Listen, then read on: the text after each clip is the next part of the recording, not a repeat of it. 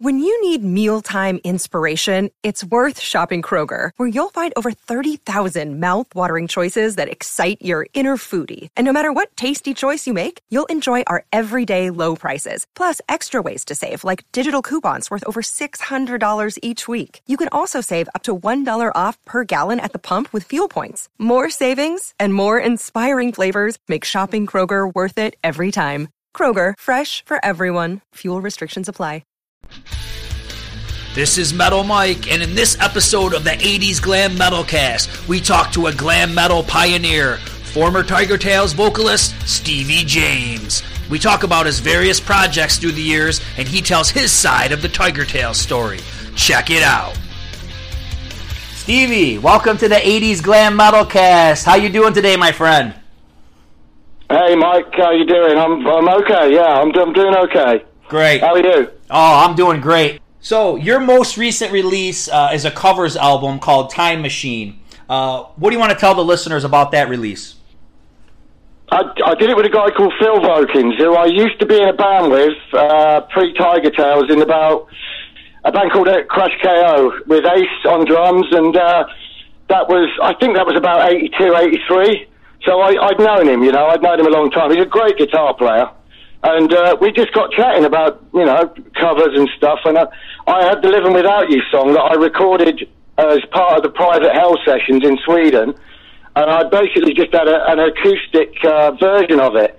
And he came over to my house one day. I played it to him, and he said, "You've got to release it." And I said, "Well, you know, it needs tidying up. It needs this and that." And he said, "Well, let's go in the studio and do it." So we went in the studio, did the uh, did that version of "Living Without You." I don't know if you've heard it or not. But um, yeah, we, we did that, and we got talking, and we just thought, you know, bugger it, let's let's uh, let's carry on and do some covers, and we basically did a lot of seventies. There's a few eighties songs on there, but most of them are seventies songs that we really liked and bands that influenced us, you know. Yeah, I was wondering. That's what I was going to ask you. Uh, were these songs that meant a lot to you guys? You know, when you were younger. So they did. Yes. Yes, Absolutely, yeah. You haven't got it there, but in the sleeve notes, it tells a story with every with every tune that's on there. You know what I mean? Like when I was a kid, we used to have the radio on in in uh, on a, especially on a Sunday when we were having Sunday dinner. When I was uh, well, I, I can't remember how old I was, seventy four, so I was about twelve, something like that. And a lot of, a lot of these tunes, especially the Gordon Lightfoot one, I used to hear all the time, you know, and, and they resonate with me. And and Phil was the same with a lot of the tunes that that he chose. You know, we did a 50-50 on that.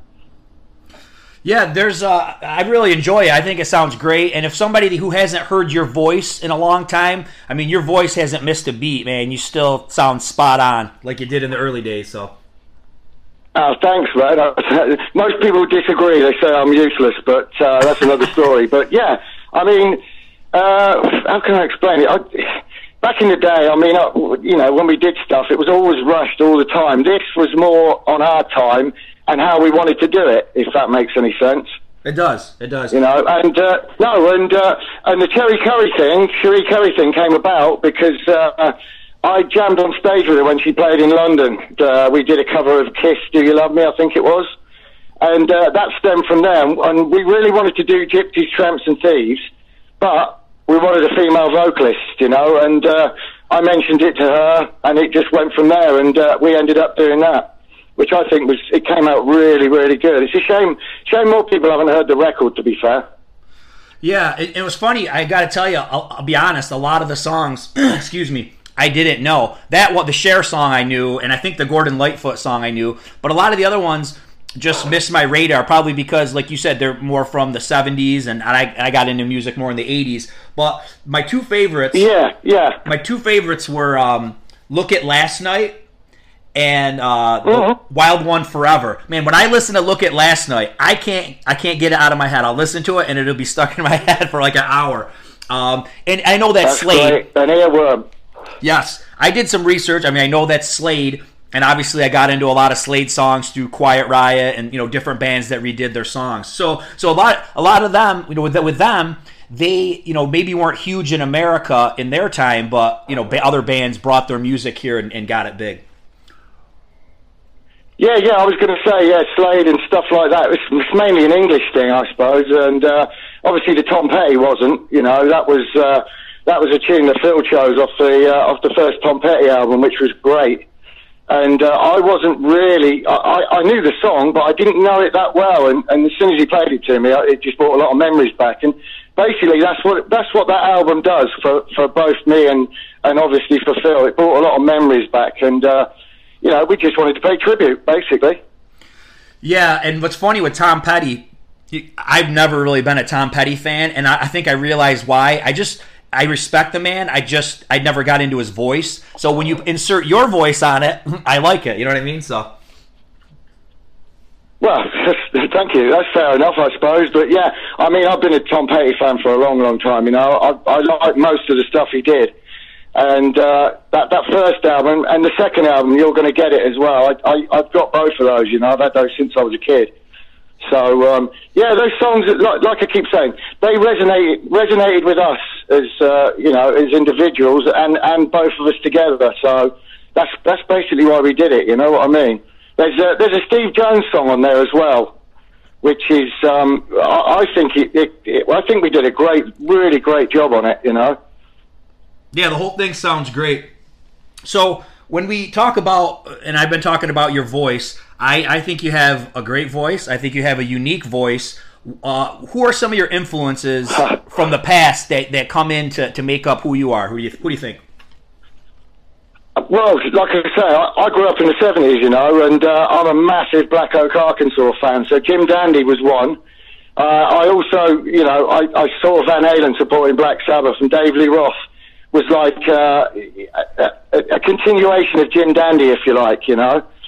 They're not great singers, but they're great. They're just great showmen. You know what I mean? That that's kind of what I was like. I mean, I'd have loved to have been Robert Plant or Steve Tyler, but I don't have that kind of voice, you know. So, yeah, it was all about entertainment for me as well.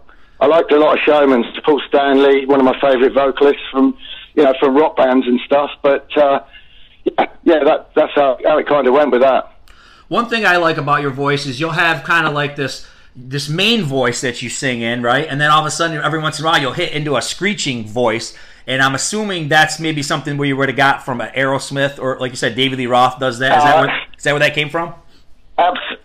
Absolutely. Sorry, I'm interrupting you time. Yeah, absolutely. I, I wanted to be. I was a wannabe Steve Tyler with all that yelping and stuff. Yeah, definitely.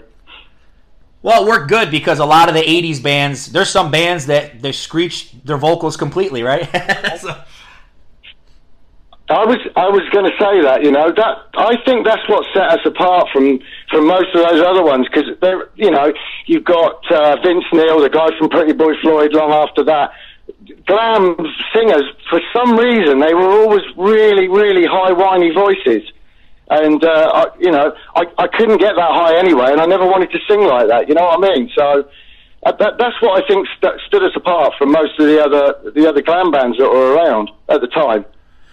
All right, so let's let's get into Tigertailz. So so many people love the debut that you are on, Young and Crazy. What are some of your memories from making that album? Oh, jeez, I've got tons. You know, people say I was always pissed and, and uh, uh, out of control back then, but you know, when we were doing stuff, I was always sober, so I, re- I remember it all. I mean, pre Young and Crazy, we, uh, we we went in the studio and did an EP. I don't know if you've heard it, Shoot to Kill EP, which has got Shoot to Kill, She's Too Hot, and Living Without You. It came out came out before the album on our own our own label. We paid for that. Went in the studio and recorded it, and a guy called Tim Lewis was uh, was mixing everything, and he was great, you know. And uh, after that, we started building up massive following in, in this country, huge, you know. Playing, ended up playing two nights at the Marquee, and, and no band was doing that unsigned. Nobody, not even the London bands. But we got picked up by MFN, Music for Nations and what we'd we'd already recorded that album, call it Young and Crazy if you like. We'd already recorded that about a year before, and our manager he didn't pay the bills and stuff. So when we got signed, Music for Nations paid for the tapes to bring them into the studio, and they put us in a little studio in I think it was Strawberry Hill in London. And basically, we went in there and redid things. You know, I don't think all the songs were re-recorded as such but we redid a lot of the stuff on that. I redid all the vocals. I, I, I had to double track every single one of them, which is the reason why it sounds a bit, I don't know, it's, it's, uh, it's rough and ready, you know what I mean? It's, it's an album that's, it's no frills. It is what it is, and I think it's it, because of the way it was. It stood the test of time actually because it was never overproduced because we didn't have the cash to do it. And uh, you know, people say to me now, they say it still sounds good to this day, which is which is great, you know. But um, there was uh, there was an awful lot of stuff. We were just I, we always had bad luck along the way, you know. I think they were plagued with bad luck after I left as well. But uh, like I say, the album was was done long before it actually was re-recorded for uh, Music for Nations. So, and we had to rush to write two new songs. We took off two songs. I, I forget the reason why, but one of them was a song called Now You're on Your Own, and the other song was uh, a song called Just for One Night. And we ended up taking those off for, for, for whatever reason. I, I really can't remember why. And we rush wrote two songs, which were Shameless and uh, City Kids, which weren't the greatest of songs, but it was, we, we were, you know, we, we were pressed for time with everything we ever did. I mean, we, we did that album in, I, I, can't remember, it was, it was a couple of weeks, you know, it was really, really rushed. And, uh, and, and the funny thing about it is, we had a guy called Steve James, who's the son of a, uh, a Carry On guy, Sid James, in this country. You might not know about that. Anyway, he was producing the album, and uh, when we got the mixes out of the studio, they were they were really bad.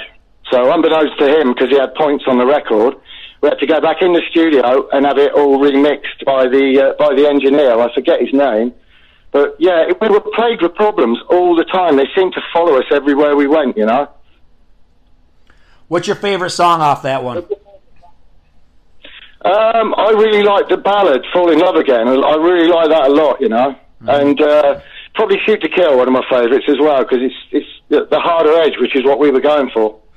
I'm hooked on Hollywood Killer. I don't know. I love Hollywood Killer. I like that as well. It's a bit of a riffer, isn't it? But yeah, um, yeah I I wrote that. That's a song about me and Ace because we uh, we were in LA in '85 looking for bands to be in, and that's all about the story that when we were out there, what was going on, you know. But um, yeah, that, it, it's it's quite it's quite a hard hitting song, you know. As is Young and Crazy, the title track. So um, I'm gonna just put this out here. This is my disclaimer, okay? So I'm a Jay Pepper fan. I have no problem with the current version of Tigertailz. He's been good to me. He was my first podcast interview, but you've heard that podcast, and you have some differences of, of how things went down. So what I'm gonna do is I'll give it over to you, and, and you can say whatever is wrong about what he said. All right? Yeah, sure. Yeah, sure.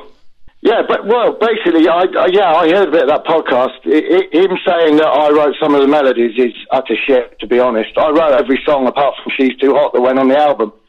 All the lyrics, all the melodies, all the song titles, title for the album. It's all mine. It all came from my brain, you know.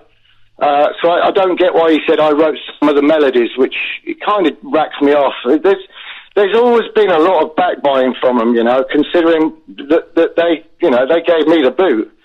And uh, a lot of the people around that band have, have, really, really hated on me quite badly, and it still goes on today, you know, which I find unfair. I mean, my only crime was was uh, bringing that band out of uh, out of the uh, the bingo halls and the working men's clubs, and bringing them to the front. You know what I mean?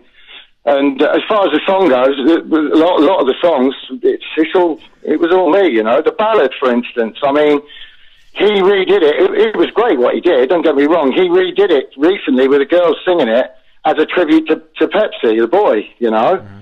and uh, that song, it's nothing to do. It, it, it's it's about a girl I knew. You know, it's basically a personal song that I wrote about that, and I don't get all this. You know. I don't get all this tribute stuff, and, and people are on people are online saying, "Oh, beautiful song! It's uh, well written and Jay, lovely song. And I'm thinking, but he didn't even have much to do with that song. I mean, all the keyboards and everything are Tim Lewis, the piano parts on there. And uh, it, it, it kind, yeah, it, it kind of, I don't want to sound bitter, but it kind of annoys me, even to this day, that I don't get a lot of credit for what I did. I don't get a lot of credit at all, you know. I mean, to be honest with you, I, when I first joined the band, they, they, they just didn't have any songs, and it, it got to the point where I, I just wanted to go and leave. So I, I auditioned for a band called Tokyo Blade, mm-hmm. and uh, I didn't get the job. I was down to the last two, but uh, for some reason, another, it didn't work out. and I really wanted that job. So I had to go back cap in hand to Tigertailz, and uh, and basically what I said is we need some songs now if we're going to do it properly.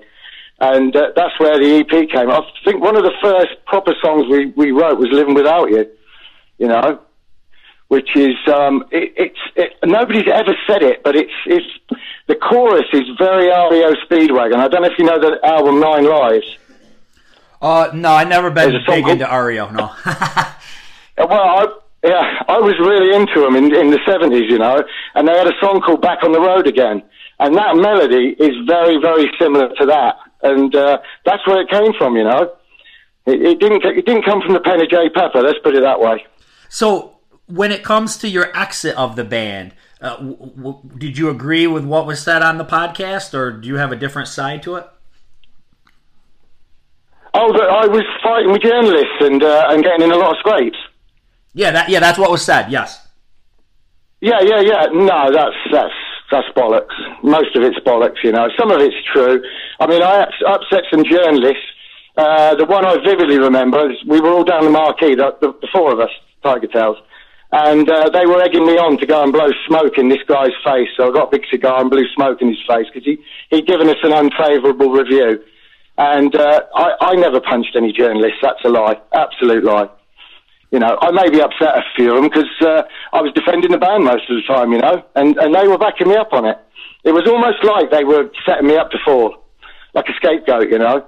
And uh, the, the management and the record company, Music for Nations, uh, the the guy Martin Hooker, actually, he just died recently. The, the guy, the head of the company, he absolutely hated me. Had me in, he had me in the office all the time, saying this has got to stop, that's got to stop. And it's like I said, but we're getting publicity, we're selling records out of it, you know.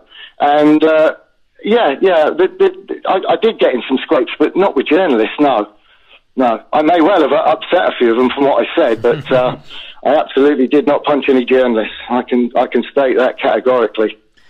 When was the last time you talked with Jay? Um, the last time I spoke to him on the phone was when the name business was going on. Because we had all that stuff with the name. We went out and started using it. They weren't doing anything. And Ace told me, I mean, I didn't, I didn't speak to Jay until the end of the, the whole situation when it, before it went to court and stuff. But Ace, Ace told me, he said, we can use the name, they're not doing anything. Mick's not, you know, Mick J, Jay is not uh, worried about it. So we carried on using it. And then all of a sudden, this whole shitstorm blew up about the name, you know. And uh, funny enough, it was me and Ace using the name, but I got scapegoated once again for trying to steal the name of the band I had no rights to.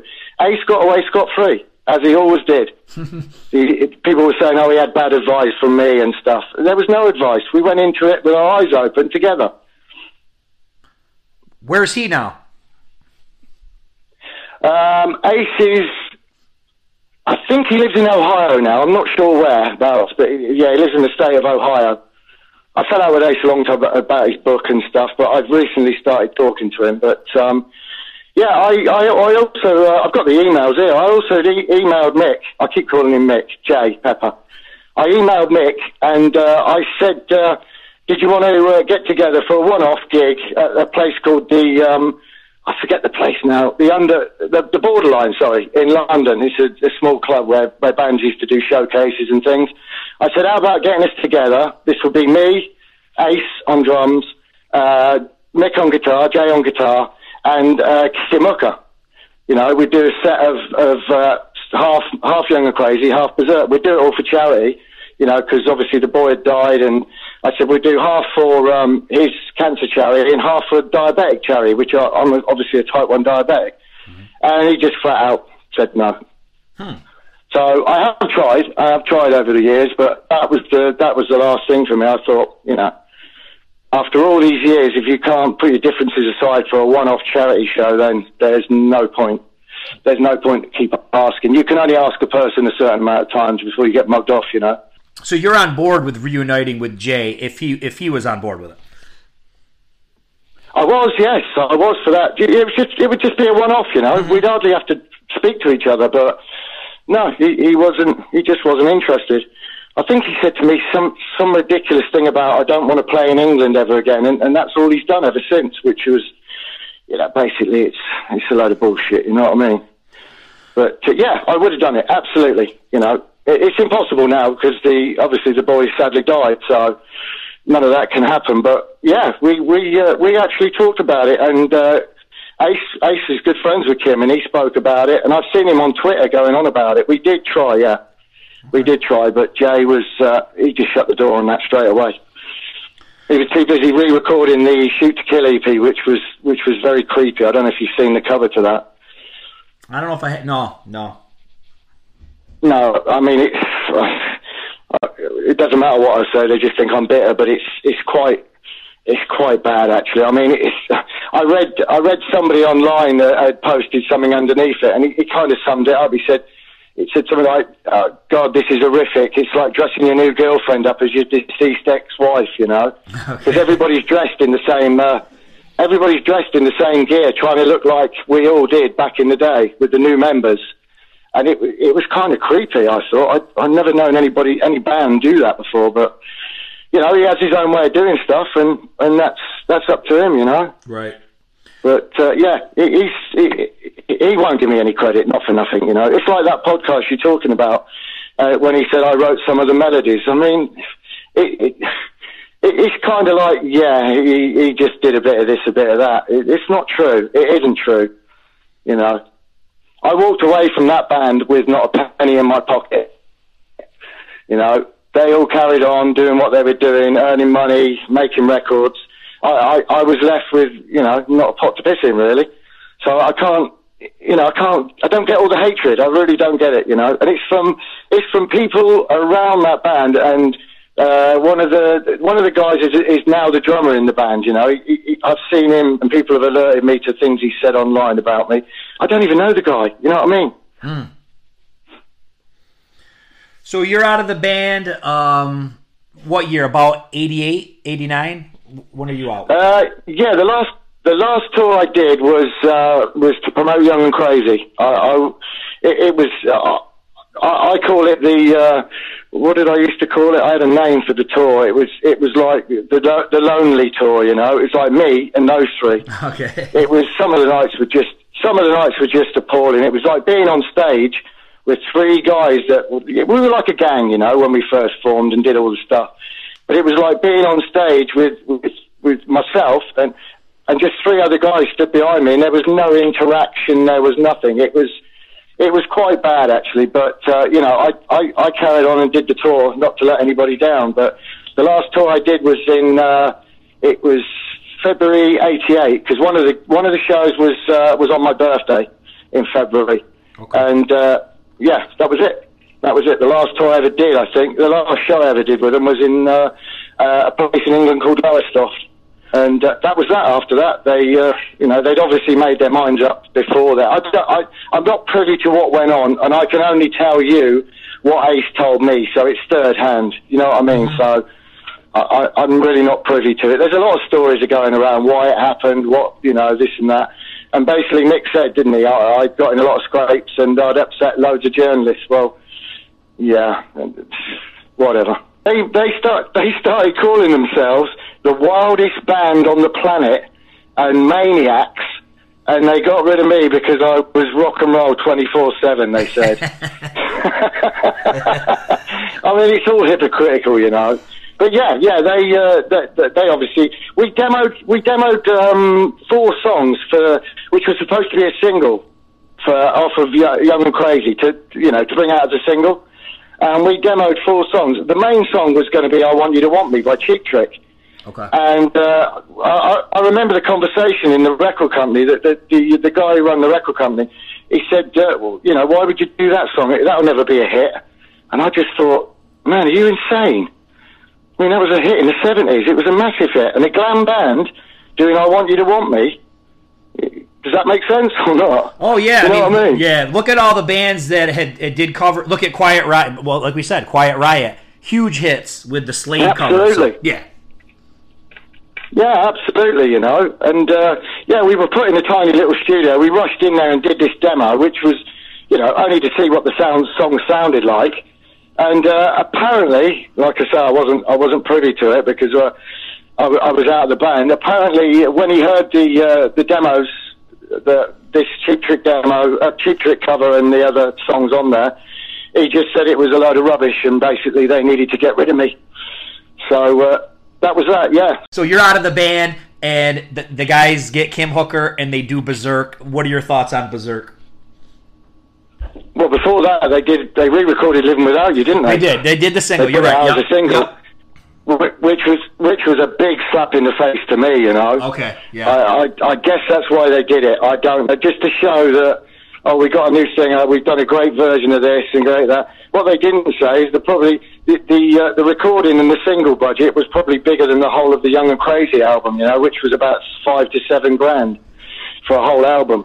But um, yeah, yeah, they went on and. Uh, and they got. It, it, that's another ironic thing. Kim Hooker was a was a quite a good friend of mine when I lived in Cardiff. You know, before uh, obviously before he was in a band called Rank Rankelson at the time.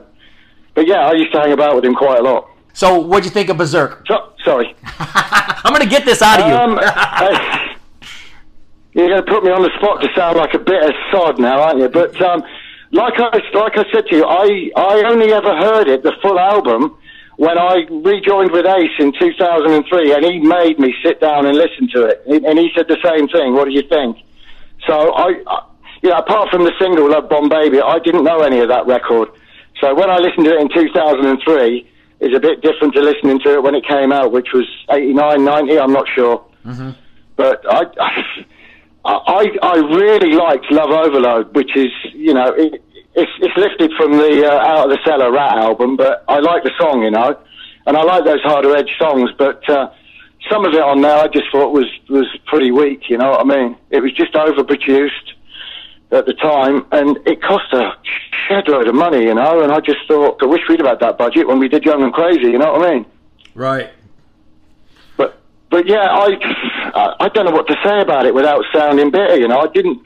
I listened to it. I just thought, yeah, it's okay. Like I say, I, I did like the song "Love Overload." I have to be honest. Yeah, it's one of those ones, and uh, for me, it, it, sounded drastically different because it's you have a different singer, and sometimes that's a little hard to digest. But over time, you know, I love that album too. I think there's a lot of great songs. And um, speaking of, it's funny when I talked with Jay, and, and it almost seems like even though you guys have differences, I feel like you guys are a lot alike in what you like for music because he likes the harder edge songs, right? And and you seem to like that too. Yep. Where me, I like the more pop glammy type songs, right? So there's a song on there. Oh, what's a? It was the one I think it's called "Twist and Shake," and it's just like a you know your rig, t- typical pop glam song. And he didn't think much of that song. And the two songs that you have that are of that same style are uh, "Cat on a Hot Tin Roof" and "Talk of the Town." I just dig those kind of songs. You know what I mean? Yeah, well, yeah, I, I, yeah, I, I am kind of the same as, it, as him. You know, we we always wanted to go harder, always harder edged sound, and that's what we were all about. And uh, they kind of took a step backward for me on that record, but uh, I think you can tell the songs that that Jay wrote that that have got that harder edged. And uh, uh, getting back to Cat on and Roof, I wrote that in well, that was the first. It was an EP we did when I got uh, got my band together, and basically that was off the back of Tiger Tail. So it was kind of a Count Hot to Remove could have been a Tiger Tail song. Let's put it that way. Yeah. And you know what's funny is uh, we I talk about sometimes you know you probably see this on your YouTube videos. Uh, people like to comment and, and, and talk shit right on your uh, on your videos. So somebody made a right. So somebody made a comment that like, oh, you know, Jay doesn't know what he's talking about in the interview. He hardly knows what he's talking about. I got to say, in my defense, and anybody from America will know this. Getting information on Tigertailz was very minimal, right? The albums came out, Yeah. that was it. There was no press. So when you talk about like you had an EP, I didn't come out here. I didn't know about it. You know what I mean? Even with the single where they when they redid um, your song there when, when when Kim Hooker came in the band, that didn't come out here. I didn't I didn't find that till later on YouTube. So for us USA Tigertailz fans, in our defense, in pre-internet, there was nothing. Yeah, yeah, I, it's weird because you say, you say that, and I think what I don't know what happened after Young and Crazy, but Young and Crazy came out on Relativity Combat in the states, and apparently it, was pushed quite hard over there. And the Berserk album, as far as I'm aware, came out only as an import, as as did probably the singles, as did my single, you know. So yeah, I, I kind of understand where you're coming from there. Yeah, and, and I told Jay this. got- I, I'll tell you. Um, I was I was a kid. I think I was 11 years old when that album came out, and I just bought that. I, I bought it based on the cover because there was no video for that. There was no video in America for that album. So I bought it. I said, "Oh man, these guys look cool. They look like Poison and Motley Crue. I'm gonna buy this." And obviously. You sounded a lot different, you know. Like I said, you were heavier. You had a, you had a different vibe, and I fell in love with it right away. But like I said, after that, it was there really wasn't much of Tigertailz in America. No, I, I, I don't know why. I, I, I don't know what happened with the second record. Uh, obviously, I wasn't on it, so I couldn't tell you. But it didn't seem to come out in the places that Young and Crazy came out. I don't know if that was to do with the record company. I don't know if it was to do with uh, uh, maybe uh, Relativity didn't distribute that record. I, I, I don't know. I, I thought that would have been worldwide as well, you know. But uh, like I say, Jay would be able to tell you all that story. I, I have no idea. Just what Ace has told me, you know, and uh, he, he never really explained to me why that happened. Yeah, and you got to figure we're getting to a tough time. 1990 to 1991, all the hair metal Oh, and yeah. glam rock was was on its way out. So even if it did get here, it, it probably couldn't make an impact based on what was going on here. So Yeah, I, I don't understand. I mean, you know, hypothetically, I'm saying, if I was still in the band, we'd have done another record in '88. You know, Right. Because we'd, reco- like I say, we'd recorded, we'd recorded Young and Crazy in '86, '87. Well, probably '86, the first version of it. So by the time it came out, those songs were old. You know. right, So uh, we'd already, we'd already started writing new songs, uh, uh, me and Nick, Jay, and uh, I, I don't know why it took them so long. I, I have no idea. And, and by the time it came out, it was almost over. You know that that scene was almost uh, dead in the water. Yeah. And you know what's funny is when you, you probably have done this too. If you look at some of your favorite bands or, or even a band that you're in, a lot of it's based on a timeline, right? You uh, for all of us today in, in 2020, we can look back and say, man. If uh, if Tigertailz would have did an album in '89 with you, right, or, or whatever, even if they would have done an album a couple years earlier, it could have been huge. You know what I mean? And, and it's always hindsight is 2020, and here we are in 2020. But I do that all the time. I'll look at bands' careers and I'll say, man, if they just could have did that album a year earlier before like grunge hit or whatever, it could have been a totally different Absolutely. outcome. Total different. Yeah, yeah. I mean, like you say, it has a time frame on it. It has a, has a certain time frame. If we could all see that, you know, hindsight would would be great. But I think most of us thought it would probably last forever at the time. You know. Yeah. We, we, we didn't we didn't we couldn't see what was around the corner. But by the time grunge came in, I think it needed a clear out because there was some awful bands getting on some major labels. And it's the same with everything. Once it's oversaturated, you know, it, it starts it, it just starts getting watered down and. And, and yeah, some of those bands, you know, there was some. Don't get me wrong, there was some good records, but there was some awful bands around as well. I believe, yeah. So now for the U.S., did you play? Have you played in the U.S. with Tigertailz or without Tigertailz? Have you ever played the U.S.? No, I only played in the US when I was in a cover band with Ace in about '85.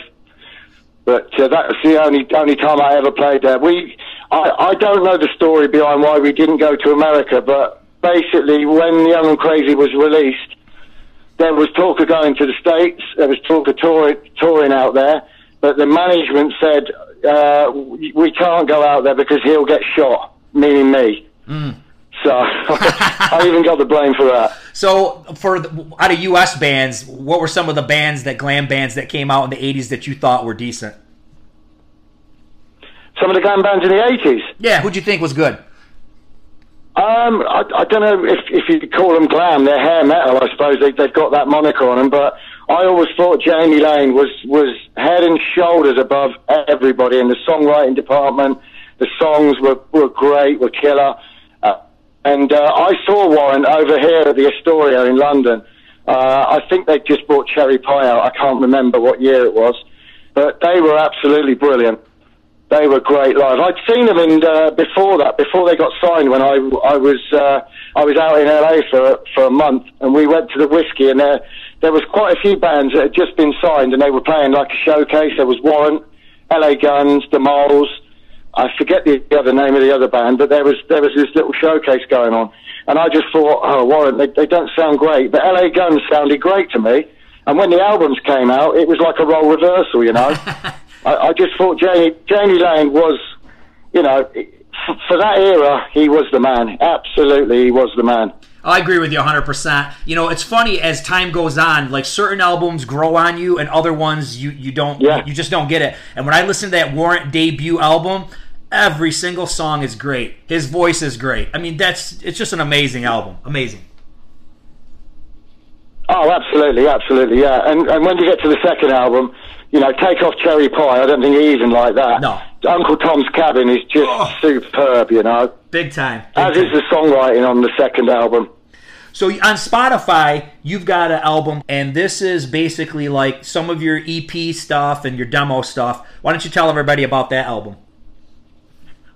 Yeah, it came out. It was called "Damned If I Do, Damned If I Don't" when we released it. It's just basically a bunch of demos, as you say, with the EP tapped onto the end of it, and it was stuff I did through the years. There's actually a couple of Tigertailz songs on there. Um, I think "Now You're on Your Own" is on there. In fact, I know it is. And uh, there's, I think there's a song called "Take It to the Limit" on there as well, which was a, a Tigertailz demo before um, before I got fired. You know. And uh, yeah, the the other songs is uh, the three from the EP, the Cat on the Cat on Optim Roof, Kick That Habit, and Talk to the Town, which Scott Gorham produced, and uh, the rest are, are, are demos through the years up to the point where I released it. You know, there's a couple of Crash KO songs on there as well, which we did in about 82, 83, which I to this day I really like. You know, I, you know that that band was cursed as well, but uh, yeah, it's basically a bunch of uh, you know a bunch of demos put on a, on a record to uh, to make up the ten or so tracks on there. But uh, we took it in the studio and we got it mastered by a guy in uh, Islington in London, and uh, yeah, I, I think it came out well. It's not you know it's not a record per se as as I went in and recorded all in one go. It's like I say, it's it's over the years. And it was just, uh, it was just tapes laying about, and I thought, mm, I might as well use them, you know. People were asking if I had this, if I had that, and uh, the EP never came out on CD. So uh, yeah, so we put it all together and released it on a, on the album. Damned if I do, damned if I don't. And then a guy in Sweden wanted to re-release it, so he renamed it Glam Damnation. He uh, he put a bonus track on there, and uh, and then he put it out. But um, yeah, it's a mixture of songs. I mean- you you can you know if you listen to it, you can tell the decades are changing. There's some Aussie type songs on there, and there's also some glam stuff, you know. Yeah, it's got some great stuff on there. And then in 2008, you put out My Private Hell. That one is great. I mean, your voice sounds great, and it, I can hear like a little bit of a European metal vibe in that one. Is that true, or you, you believe that? Yeah, well, yeah, yeah, because I recorded that in Sweden with a guy called Chris Laney and uh, another guy called Anders Anders Ringman, and um, it was, yeah, it was it was basically them doing the music and me writing the writing some of the lyrics on that and uh, melodies and bits and bobs. And I went out there, and it was the first time I, I'd ever done a record where somebody took the time with me. You know what I'm saying? Like we were warming up in the studio. It was all alien to me, you know. I, with Tigertailz, I just went in, ripped my voice out, and left. With this, we took the time over it, and uh, and and really, you know, really went to town on it. And I I think it sounds. It, I'm really proud of that record to this day. There's some great songs on there, you know. There really is some good songs on that. But it was, uh, as you say, it sounds European, probably because it is. Well, see, I'm not crazy. Um, uh, any plans to do another solo album? Yeah, yeah, there is. Yeah, they're talking about it this year. I've, I've been talking to a guy about it this year, and we're getting some stuff together. I did, uh, believe it or people will laugh when they hear this. I did two AOR tracks uh, about a year and a half ago that are coming out on a on um, on an album called Santa Ana Winds this year. And uh, it's basically, I think the songs were written by Van Morrison's ex-wife, but they're really great songs. And uh, I went, you know, the, the guy who was putting it together said, "Did you fancy singing on two songs, AOR songs?" And I kind of my jaw hit the floor a bit, and I thought, well, you know, it's way out of my comfort comfort zone, and uh, it's something I'll never ever do again. So I went in and uh, and, and put down two tracks, and uh, they've come out really well. They they really have. We're quite we're quite chuffed with it, you know. I'm no Steve Perry, of course, but uh, you know, my, my voice kind of suits. They're, they're, they're a harder edged AOR, so my voice kind of suits the two tunes that I've done. So hopefully that's out in a couple of months. It's uh, it's all being it's all being put together as we speak. So, but yeah, I, I I've got some songs for another record, and you know, health permitting, as I've told you, it's uh, maybe I'll get to uh, finish that all off this year. Oh, that sounds awesome. So, closing up, what do you want to tell your fans? Uh, what do you want to say to the fans out there? Uh, thanks for all the support over the years. You know, there's been some there's been some great times, there's been some bad times, but a lot of people have stuck with me, and uh, it's just nice to know, even talking to you now, that that that album made an impact. Young and Crazy made an impact on you when you listen to it. I mean, who, who'd have thought? You know, 33, 35 years, whatever it is later, I'd be sat on the phone talking about that record. I wouldn't have dreamed that when we wrote the songs. You know, wouldn't have dreamed it at all. But yeah, it just just thanks for all the support, and uh, you know, hopefully, if I do a new record this year, they'll go out and uh, listen to it and buy it. That's great. Well, Steevi, thanks so much for the time today, man. I, I really enjoyed chatting with you. Uh, a lot of great Tigertailz insight. So, no, this was great, man. Really appreciate it. Oh no, thank you, Mike. Really, really appreciate you taking the time to bother to talk to me, man. It's it's uh, it's great, you know. And uh, yeah, it's been a it's been a nice call actually. Walking down Mary Lane, some of it's been a bit of a car crash, but uh, I've got some good memories about it, you know. Well, seeing that Steevi and I both have the gift of gab, I'm surprised we kept this interview under an hour. But we got a lot of great Tigertailz information. Hope you enjoyed it. Rock on!